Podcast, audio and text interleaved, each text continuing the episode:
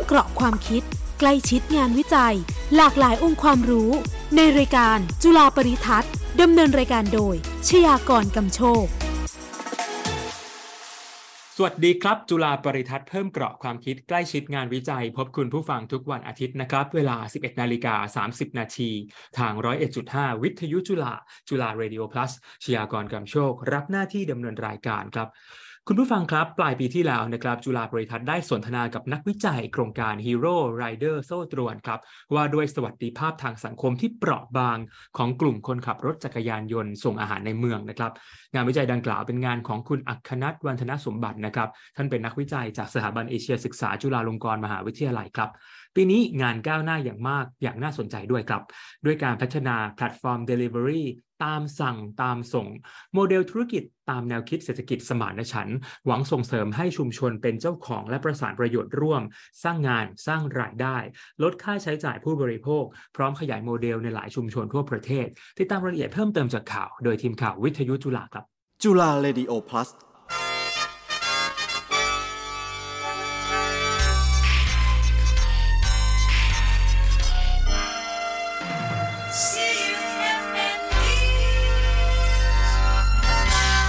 นักวิจัยจุฬาชงโมเดลธุรกิจสมานฉันท์แพลตฟอร์ม Delivery ตามสั่ง ตามส่ง หนุนชุมชนเข้มแข็ง นายอรรคณัฐ วันทนะสมบัติ นักวิจัยจากสถาบันเอเชียศึกษา จุฬาลงกรณ์มหาวิทยาลัย เผยข้อค้นพบจากการทำวิจัยเรื่อง Rider Hero โซ่ตรวน เมื่อปี 2562 ว่าในระบบธุรกิจ Delivery ที่ดำเนินอยู่นั้น Rider ได้ผลตอบแทนต่ำ ในขณะที่สภาพการทำงานเสี่ยง และหลักประกันทางสังคมน้อย และท้ายที่สุด ผู้บริโภคก็ต้องจ่ายมากกว่าที่เชื่อว่าคุ้ม หัวหน้าโครงการวิจัยกล่าวว่า ตอนที่ทำวิจัยเขารู้สึกโกรธที่เห็นไรเดอร์ ร้านค้า และลูกค้าถูกบริษัทฟู้ดเดลิเวอรี่เอกชนเอาเปรียบมากเกินไป ยิ่งในช่วงการระบาดของโรคโควิด -19 และมีมาตรการล็อกดาวน์คนเดินทางน้อยลง เพราะ work from home ทำให้รายได้ของไรเดอร์ลดหวบ ส่วนร้านอาหารที่ไม่อาจขายหน้าร้านได้ ก็ต้องพึ่งช่องทางออนไลน์ แต่กลับถูกเก็บค่าส่วนแบ่งมากจนต้องขึ้นราคาขาย ส่งผลให้ผู้บริโภคต้องจ่ายมากกว่าที่ควรจะเป็น สรุปแล้ว ทุกฝ่ายย่ำแย่กันหมด คุณอัคนัทเผยจุดเริ่มต้นที่ผลักดันให้เข้าแปรรูปงานวิจัยไรเดอร์ฮีโร่โซ่ตรวน เป็นโครงการพัฒนาโมเดลธุรกิจเศรษฐกิจสมานฉันท์ที่ชื่อว่า ตามสั่งตามส่ง เพื่อแก้ปัญหาอย่างเป็นรูปธรรม ตามสั่งตามส่งเป็นโครงการวิจัยที่ศึกษาและพัฒนารูปแบบธุรกิจ โดยเราทดลองนำแนวคิดเศรษฐกิจสมานฉันท์มาใช้ในโมเดลธุรกิจ สร้างแพลตฟอร์มให้คนในชุมชนใช้ สร้างกฎหรือกติกาที่เป็นธรรมกับทุกฝ่าย เพิ่มโอกาสและความมั่นคงทางอาชีพให้ชุมชน และที่สำคัญ เราหวังว่า โครงการนี้จะทำให้เกิดความสมานฉันท์ขึ้นในชุมชน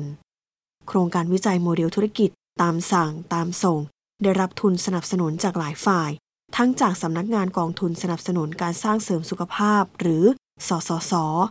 ศูนย์ประสานงานเพื่อการวิจัยแรงงาน จุฬาลงกรณ์มหาวิทยาลัย สำนักบริหารวิจัย และ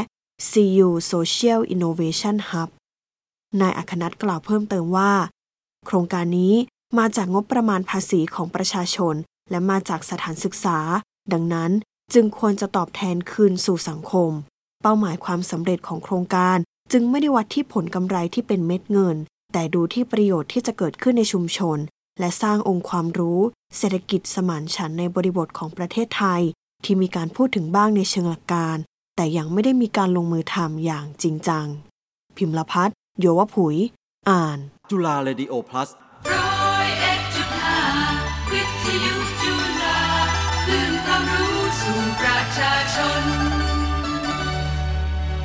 ขอบคุณข่าวจากทีมข่าววิทยุจุฬานะครับ ย้อนไปเมื่อปีก่อนนะครับ ข้อค้นพบจากงานวิจัย Rider Hero โซ่ตรวน พบว่าในระบบธุรกิจ Delivery ที่พวกเราล้วนเป็นหนึ่งในผู้บริโภคนั้นนะครับ Rider หรือว่าคนส่งอาหารเนี่ยได้รับ ค่าตอบแทนที่ต่ำมากนะครับออนอกจากนี้แล้วนะครับ อาจารย์นักวิจัยท่านก็ได้เปิดเผยกับจุฬาบริทัศน์ชัดเจนเมื่อปีที่แล้วนะครับว่าไรเดอร์ได้ค่าตอบแทนน้อยยังไม่พอนะครับ แต่ว่ายังต้องทำงานที่เสี่ยงอันตราย แล้วก็มีหลักประกันทางสังคมต่ำอีกด้วยครับ และท้ายที่สุดผู้บริโภคอย่างเราเราก็ต้องจ่ายมากกว่าที่เชื่อว่าคุ้มนะครับ จุฬาบริทัศน์ได้รับเกียรติสนทนาอีกครั้งนะครับ กับอาจารย์อัครนัทวันธนสมบัติครับ ท่านเป็นนักวิจัยจากสถาบันเอเชียศึกษาจุฬาลงกรณ์มหาวิทยาลัย สวัสดีครับ อาจารย์ สวัสดีครับ ครับ อาจารย์ก่อนอื่น อยากจะขอรบกวนอาจารย์นิดนึงนะครับ ช่วยย้อนเล่างานวิจัย Rider Hero โซ่ตรวนที่อาจารย์ดำเนินการเมื่อปีก่อนๆว่าเป็นยังไงนะครับ สั้นๆนะครับแล้วก็ล่าสุดงานวิจัยปีนี้มีความคืบหน้าเพิ่มเติมยังไงบ้างครับ งานวิจัยเอ่อของปีที่แล้วนะครับ Rider Hero Rider Hero โซ่ตรวนนะครับ เราก็ศึกษาสภาพการทำงานของ งานที่ส่งอาหารผ่านแพลตฟอร์มที่เราเรียกว่า Rider นะครับ แล้วเราก็ดูว่าการปฏิสัมพันธ์นะครับ ระหว่าง Rider นะครับ แล้วก็ผู้มีส่วนได้ส่วนเสียอื่น ๆ ในอีโค y ิสเต็มนี้นะครับ ก็คือร้านอาหารนะครับผู้บริโภคนะครับ แล้วก็ตัวแพลตฟอร์มเนี่ยนะครับ มีมีลักษณะเป็นอย่างไรบ้างนะครับ แล้วก็มีส่วนไหนที่เป็น pain point ของ stakeholder แต่ละแต่ละภาคส่วนนะครับ แล้วก็ นำไปสู่ข้อเสนอนะครับ ที่เราคิดว่าโอเค น่าจะมีการปฏิบัติการบางอย่างที่น่าจะสามารถที่จะช่วยบรรเทา pain point ของผู้มีส่วนได้ส่วนเสียแต่ละภาคส่วนได้นะครับ ก็เลยการวิจัยเชิงปฏิบัติการนะครับ ที่เราได้รับการสนับสนุนจากทางสสสแล้วก็ทาง CU Social Innovation Hub นะครับ ที่จะลงไปลองทดลองสร้างเครื่องมือที่ เราคิดว่าน่าจะเป็นธรรมให้กับทั้งทางผู้บริโภคร้านค้านะครับ แล้วก็ตัวไรเดอร์เองนะครับ ซึ่งนั่นก็คือโครงการตามสั่งตามส่งครับผมก็ความคืบหน้าจากตัวโครงการก็คือเราได้ข้อสรุปที่เป็นข้อเสนอชุดหนึ่งแล้วก็มีโอกาสได้ลองนำข้อเสนอชุดนั้นนะไปลองปฏิบัติจริงครับว่าสามารถที่จะสร้างระบบเศรษฐกิจที่เป็นธรรมกว่าเดิมได้จริงหรือไม่ครับผม ครับ เอ่อเจ้าตามสั่งตามส่งเนี่ยเป็นแอปพลิเคชันใช่ไหมครับอาจารย์ มันทำงานยังไงครับ แล้วก็มีส่วนในการที่จะแก้ปัญหาที่เกิดขึ้นกับไรเดอร์ยังไงได้บ้างครับ ในส่วนของตัวแอปพลิเคชันนะครับ รูปแบบการใช้งานเนี่ยนะครับ ถ้าเรามองเงื่อนไขการใช้งานเรื่องของการสั่งอาหารนะครับ ส่งผู้โดยสารหรือว่าส่งเอกสารเนี่ยครับ ตัวรูปแบบการใช้งานเนี่ยก็จะไม่ได้แตกต่างจาก การให้บริการของบริษัทเอกชนเท่าไหร่นะครับแต่สิ่งที่เราคิดว่าเป็นเรื่องที่แตกต่างอย่างมากทุก stakeholders เนี่ยมีประโยชน์ร่วมกันนะครับเพราะจากงานวิจัยเนี่ยเราก็พบว่ารูปแบบทางเศรษฐกิจที่มี stakeholders หลากหลายเนี่ยนะครับ ถ้าหากว่าสร้างความพึงพอใจให้กับผู้มีส่วนได้ส่วนเสียที่1นงนะครับก็อาจจะไปทำให้ผู้มีส่วนได้ส่วนเสียอื่น ต้องเสียประโยชน์ไปนะครับ ท้ายที่สุดก็ จะนำไปสู่ความขัดแย้งเหมือนที่เราเห็นนะครับ เป็นข่าวอยู่เกือบทุกวันเนี่ยนะครับ ว่ามีความขัดแย้งนะครับ มีการปะทะกันนะครับ ระหว่างตัวไรเดอร์กับผู้บริโภคไรเดอร์กับร้านอาหารนะครับ หรือว่าไรเดอร์รวมกลุ่มกันเพื่อที่จะไปประท้วงบริษัทแพลตฟอร์มเนี่ยนะครับ เราก็เลยนำเสนอนะครับรูปแบบที่ทุก stakeholders เนี่ย ได้ประโยชน์ร่วมกันนะครับ จะนำไปสู่การที่ทุกคนได้ประโยชน์ร่วมกันเนี่ยก็จะต้องมีการดำเนินการร่วมกันนะครับ ซึ่งเราก็ได้มีการเชิญ stakeholders ทุก stakeholders เนี่ยนะครับเข้ามาหารือนะครับ แล้วก็ทดลองทำงานร่วมกันนะครับ ลองผิดลองถูกจนได้กระบวนการที่มีความเหมาะสมนะครับ แล้วก็ทุกฝ่ายเห็นพ้องกันว่าโอเค รูปแบบการดำเนินการแบบนี้เนี่ยที่ทุกคน ยอมรับได้นะครับ ไม่นำไปสู่ความขัดแย้งที่ตามมาในภายหลังนะครับ เราก็ดำเนินการอยู่ในในหลายพื้นที่ที่มีบริบททางสังคมที่แตกต่างกันนะครับ ซึ่งเราก็พบว่าแต่ละพื้นที่ก็มีมีรูปแบบของการปฏิบัติการที่อาจจะไม่จำเป็นต้องเหมือนกันนะครับ ดังนั้นแนวทางของเราก็อาจจะเป็นแนวทางในการที่จะ decentralize นะครับ กระจายอำนาจนะครับให้แต่ละ พื้นที่นะครับที่มี stakeholders ที่หลากหลายเนี่ยนะครับทำงานร่วมกันแล้วก็ก็เป็นอิสระจากกัน แต่ละพื้นที่แต่ละโหนดเนี่ยสามารถที่จะบริหารจัดการนะครับ สามารถที่จะสร้างเงื่อนไขในการทำงานร่วมกันได้เอง โดยที่เราในฐานะผู้พัฒนาเนี่ยนะครับก็ดำรงอยู่ในฐานะผู้ให้การสนับสนุนในทางในทางเทคนิคครับผม แนวทางและสิ่งที่เราคิดว่าเป็นนวัตกรรมของโครงการเนี่ยนะครับจึงไม่ใช่กิจกรรมทางเศรษฐกิจเนาะแต่เป็นโมเดลธุรกิจนะครับ เรียกว่าเป็น business model innovation ครับผม ครับ เออส่วนตัวผมเองครับอาจารย์ไม่เคยได้ยินคำว่าโมเดลธุรกิจเศรษฐกิจสมานฉันท์นะครับ อาจารย์คำนี้แปลว่าอะไรแล้วการที่ทีมวิจัยสังคมศาสตร์เนาะไปกระโดดจับกับศาสตร์ด้าน การบริหารจัดการด้านธุรกิจเนี่ยเป็นความท้าทายของทีมวิจัยในปีนี้ด้วยไหมฮะจริงๆแล้วนะครับแนวคิดเรื่องเศรษฐกิจสมานฉันท์หรือเศรษฐกิจสังคมสมานฉันท์เนี่ยนะครับ ก็ไม่ได้เป็นแนวคิดที่ใหม่นะครับ ก็เป็นแนวคิดที่พัฒนามามีระยะเวลาเป็น ร้อยปีนะครับ แล้วก็ในช่วงเนี้ยนะครับช่วงช่วงที่เรากำลังมีความพยายามในการที่จะไปสู่สิ่งที่เรียกว่าเป้าหมายการพัฒนาอย่างยั่งยืนหรือ SDG goals เนี่ยนะครับทางหน่วยงานต่างๆของสหประชาชาติเนี่ยนะครับ ก็ได้มีการเสนอว่าเอ๊ะแนวทางในการที่จะนำเราให้บรรลุวัตถุประสงค์ของ SDG goals เนี่ยนะครับ การใช้ framework แบบ social and solidarity economy หรือเศรษฐกิจสมานฉันท์หรือเศรษฐกิจสังคมสมานฉันท์เนี่ยอาจเป็นแนวทางในการที่จะขับเคลื่อนให้เราไปสู่เป้าประสงค์การพัฒนาอย่างยั่งยืนได้นะครับ ก็มี movement นะครับที่เริ่มมีการให้ความสนใจกับโมเดลนี้มากยิ่งขึ้นนะครับในในระดับสากลนะครับ ส่วนในประเทศไทยเนี่ยก็อาจจะยัง ไม่ค่อยได้ยินเทอมนี้เท่าไหร่ใช่ไหมครับปกติเราก็จะได้ยินหลายปีที่ผ่านมาเราอาจจะได้ยินวิสาหกิจเพื่อสังคมใช่ไหมครับเยอะหน่อยนะครับซึ่งจริง ๆ แล้วแนวคิดวิสาหกิจเพื่อสังคมก็เป็นส่วนหนึ่งของเศรษฐกิจสังคมสมานฉันท์นะครับก็จริงๆเทอมนี้ไม่ได้ใหม่เท่าไหร่นะครับเป้าหมายของเศรษฐกิจสังคมสมานฉันท์เนี่ยก็คือการนำรูปแบบทางเศรษฐกิจนะครับที่ เป็นธรรมนะครับกับ stakeholders ทุกภาคส่วนนะครับ แล้วก็ให้ทุกคนเนี่ยมีส่วนร่วมในการเป็นเจ้าของนะครับ เพื่อที่จะกระจายนะครับ ส่วนที่เป็นผลประโยชน์ที่ทุกคนจะได้รับนะครับ ให้มีความพึงพอใจร่วมกันนะครับ ตามชื่อตรงตามชื่อเลยคือ สมานฉันนะครับ คือสมานสันทะนะครับ คือทุก stakeholders มีสันทะคือความพึงพอใจของตัวเองนะครับทำยังไงที่เราจะนำสันทะเหล่านั้นเนี่ยมาสมานกันนะครับ ก็ก็เป็นแนวทาง ซึ่งก็ทำให้เราต้องคิดเเยอะไปกว่าเป้าหมายเฉพาะหน้าของการทำธุรกิจก็คือเรื่องของการทำกำไรนะครับ การใช้โมเดลเศรษฐกิจ สังคมสมานฉันเนี่ยคือเราไปไกลกว่าเรื่องของกำไรนะครับ เราไปพิจารณาว่าผลประโยชน์ที่จะได้รับซึ่งอาจจะไม่ได้อยู่ในรูปของตัวเงินที่เป็นกำไรเนี่ยนะครับมันมีหลากหลายนะครับ แล้วก็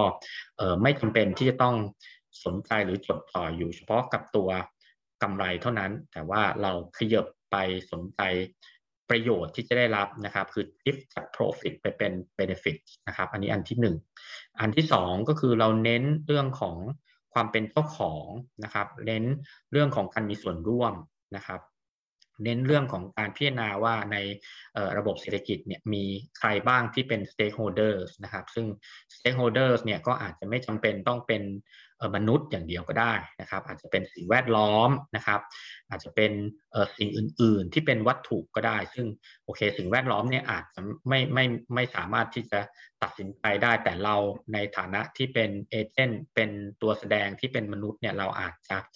ค่อยๆคคิดเผื่อสิ่งแวดล้อม หรือคิดเผื่อมนุษย์คนอื่นนะครับว่าโอเคกิจกรรมที่เราทำเนี่ยมันจะส่งผลกระทบต่อสิ่งแวดล้อม ซึ่งจะไปส่งผลกระทบต่อคนอื่นไหมนะครับ ดังนั้นโดยรวมแล้ว เศรษฐกิจสังคมสมานฉันเนี่ยเป็นการคิดเป้าหมายของการทำธุรกิจให้ไปไกลกว่าเรื่องของกำไรนะครับ ไปสู่เรื่องของผลประโยชน์ ไปสู่เรื่องของการมีส่วนร่วม ไปสู่เรื่องของการพิจารณาว่า การกิจกรรมของเราเนี่ยจะส่งผลกระทบต่อคนอื่นหรือสิ่งอื่นนะครับมากน้อยอย่างไรนะครับ แล้วเราก็จะมีวิธีการในการที่จะคิดถึงหรือว่าทำอย่างไรที่จะหลีกเลี่ยงผลกระทบที่จะเกิดขึ้นกับสิ่งและมนุษย์เหล่านั้นนะครับครับผม ครับ เมื่อครู่อาจารย์พูดได้ชัดเจนมากๆนะครับ แล้วก็อาจารย์บอกว่าฉันทะนะคือความพอใจร่วมกันเออในช่วง 2-3 ปีที่ผ่านมาครับอาจารย์คือเราก็เห็นเออกลุ่มไรเดอร์เนี่ยออกไปเรียกร้องสวัสดิการ สวัสดิภาพจากบริษัทเอกชนผู้ให้บริการมากขึ้นนะครับเอ่อข้อเรียกร้องสำคัญคืออะไรครับอาจารย์ แล้วถ้ามองในมุมของไรเดอร์เนี่ย สิ่งที่พวกเขาเรียกร้องเนี่ย มีแนวโน้มตอนนี้เป็นในมุมบวกหรือลบสำหรับพวกเขาครับตอนนี้ฮะ ข้อเรียกร้องอันดับหนึ่งที่ไรเดอร์เรียกร้องนะครับ โดยมากก็จะเป็นเรื่องของค่าตอบแทนนะครับ แล้วก็รองลงมาก็เป็นเรื่องของเงื่อนไขในการทำงานนะครับ หลังจากนั้นจึงเป็นเรื่องสวัสดิการนะครับเเรื่องของค่าตอบแทนเนี่ยนะครับ หลายคนก็อาจจะสงสัยว่าเอ๊ะทำไมถึงเพิ่งมาเรียกร้องนะครับทำไมค่าตอบแทนเนี่ยมันมันมันเกิดปัญหาอะไรทำไมก่อนหน้านี้ไม่เรียกร้องนะครับ สาเหตุที่เพิ่งออกมาเรียกร้องก็เพราะว่า ค่าตอบแทนที่พวกเขาได้รับเนี่ยนะครับมันลดลงเรื่อยๆนะครับข้อมูลที่เราเก็บเนี่ยนะครับในช่วง 3 ปีที่ผ่านมาค่าตอบแทนของบางบริษัทเนี่ยลดลงไปถึงเเกือบ 50%นะครับจากเดิมที่เคยได้รับอยู่ต่อครั้งที่ทำงานจบเนี่ยจะ60กว่าบาทนะครับ ตอนนี้โดยเฉลี่ยก็อยู่ที่ประมาณ 40 บาทนะครับ แล้วก็แต่ละพื้นที่เนี่ยซึ่งมีสภาพการทำงานเหมือนกันเนี่ยก็ได้ค่าตอบแทนไม่เท่ากันด้วยนะครับ บริษัทเดียวกันทำงานในกรุงเทพกับบริษัทเดียวกันทำงานในต่างจังหวัดเนี่ยครับค่าตอบแทนในกรุงเทพกับต่างจังหวัดต่างกัน ถึงแม้ว่าเขาจะมีต้นทุนที่เท่ากันนะครับในเรื่องของค่าน้ำมันเอ่ยหรือว่าค่าโทรศัพท์ค่าอินเทอร์เน็ตอะไรที่ต้องใช้ในการประกอบอาชีพเนี่ยนะครับเขาก็รู้สึกว่ามันมันไม่เป็นธรรมที่รายได้ที่เคยได้เนี่ยนะครับ ก็ ลดลงมาเรื่อยๆนะครับ โดยที่ตัวไรเดอร์เองเนี่ยไม่มีโอกาสไม่มีส่วนร่วมในการที่จะตัดสินใจถึงเรื่องของค่าตอบแทนที่เขาจะได้รับนะครับ เรื่องที่ 2 ก็เป็นเรื่องของสภาพการทำงานนะครับ เงื่อนไขในการทำงานก็ลักษณะคล้ายๆ ค่าตอบแทนนะครับ ก็ถูกปรับเปลี่ยนไปเรื่อยนะครับตอนนี้ล่าสุดที่ทางไรเดอร์บริษัทหนึ่งออกมาเรียกร้องเนี่ยก็เป็นเรื่องของการที่บริษัทเนี่ยนะครับบังคับให้ ทุกคนนะครับจะต้องมีการเลือกช่วงเวลาแล้วก็เลือกพื้นที่ที่ตัวเองจะทำงานก่อนนะครับ ซึ่งสำหรับไรเดอร์เนี่ยซึ่งเขามองว่างานของเขาเป็นงานอิสระเนี่ยนะครับเขารู้สึกว่ามันไม่เป็นอิสระอีกต่อไปแล้ว เพราะว่าเขาจะต้องเออเหมือนจะต้องมีการเลือกกะในการทำงานนะครับ เหมือนจะต้องลงทะเบียนก่อนล่วงหน้า แจ้งแอปพลิเคชันก่อนล่วงหน้าว่า เขาจะต้องทำงานในพื้นที่ไหนในช่วงเวลาไหนนะครับ ซึ่ง เดิมเขาเข้าสู่อาชีพนี้ อาจจะเป็นเรื่องของความพึงพอใจในเรื่องสภาพการทำงานที่ยืดหยุ่นทำงานช่วงเวลาไหนก็ได้ทำงานพื้นที่ไหนก็ได้นะครับ ตอนนี้เหมือนกับว่าค่อยๆมีรูปแบบของการควบคุมที่เพิ่มมากขึ้น แล้วตัวเขาเองก็ไม่มีอำนาจในการตัดสินใจว่าจะรับหรือไม่รับ ถ้าเกิดว่าไม่ทำตามที่บริษัทกำหนดนะครับ ก็หมายความว่าเขาก็จะไม่มีโอกาสที่จะได้ทำงานนะครับ แล้วก็เรื่องถัดมาก็จะเป็นเรื่องของ สวัสดิการนะครับที่เกี่ยวข้องกับเขามาก ๆ ก็จะเป็นเรื่องของอุบัติเหตุนะครับ ซึ่งตอนนี้ก็ยังเป็นปัญหาอยู่นะครับ เรื่องของการประสบอุบัติเหตุในระหว่างทำงานเนี่ยนะครับ ซึ่งก็อาจจะเรื่องของค่าชดเชยหรือประกันอุบัติเหตุเนี่ยนะครับ ก็ไม่ทั่วถึงแล้วก็ไม่เพียงพอนะครับ แล้วรูปแบบของการทำงานเนี่ยก็มีความเสี่ยงนะครับ เพราะว่าจะต้องใช้เวลาที่ค่อนข้างสั้นเพื่อสร้างความพึงพอใจให้กับผู้บริโภค นะครับ แล้วก็มีเงื่อนไขอื่น ๆ อีกที่อาจจะไม่ได้เป็นคนกำหนดเองนะครับ เรื่องเช่นสภาพของถนนหรือว่าอะไรต่างๆเนี่ยบีบคั้นที่ทำให้การทำงานเนี่ยมีความเสี่ยงต่อการเกิดอุบัติเหตุค่อนข้างมาก แต่การคุ้มครองนะครับ ก็มีไม่เพียงพอและไม่ทั่วถึง ก็จะเป็นข้อเรียกร้องนะครับที่ที่ทางไรเดอร์นะครับออกมาเรียกร้องนะครับ ก็จะมี 3 เรื่องนี้ครับ เรื่อง รายได้เรื่องเงื่อนไขในการทำงาน แล้วก็เรื่องของการคุ้มครองครับผมเอ่อนอกจากบริษัทเอกชนนะครับไรเดอร์แล้วก็ตัวผู้บริโภคเองเนี่ยปัญหาใหญ่ขนาดนี้ภาครัฐก็ต้องเป็น stakeholder ที่สำคัญด้วยเช่นกันนะครับในการที่จะช่วยสร้างความเป็นธรรมให้กับไรเดอร์ครับเอ่อตอนนี้มีการช่วยเหลือหรือว่าแนวโน้มที่จะการมีส่วนร่วมของภาครัฐต่อปัญหานี้อย่างไรบ้างครับอาจารย์ ภาครัฐเริ่มมีความสนใจในเรื่องนี้มากเมื่อเมื่อเรื่องนี้เป็นเป็นข่าวนะครับ ปรากฏตามสื่อบ่อยขึ้นนะครับ แต่ว่าการตอบสนองก็ค่อนข้างช้านะครับ แล้วก็การตอบสนองเนี่ยก็เป็นไปตามหน้าที่ของภาครัฐแต่ละหน่วยงานนะที่แตกต่างกันนะครับ อย่างเช่นกระทรวงแรงงานก็อาจจะสนใจ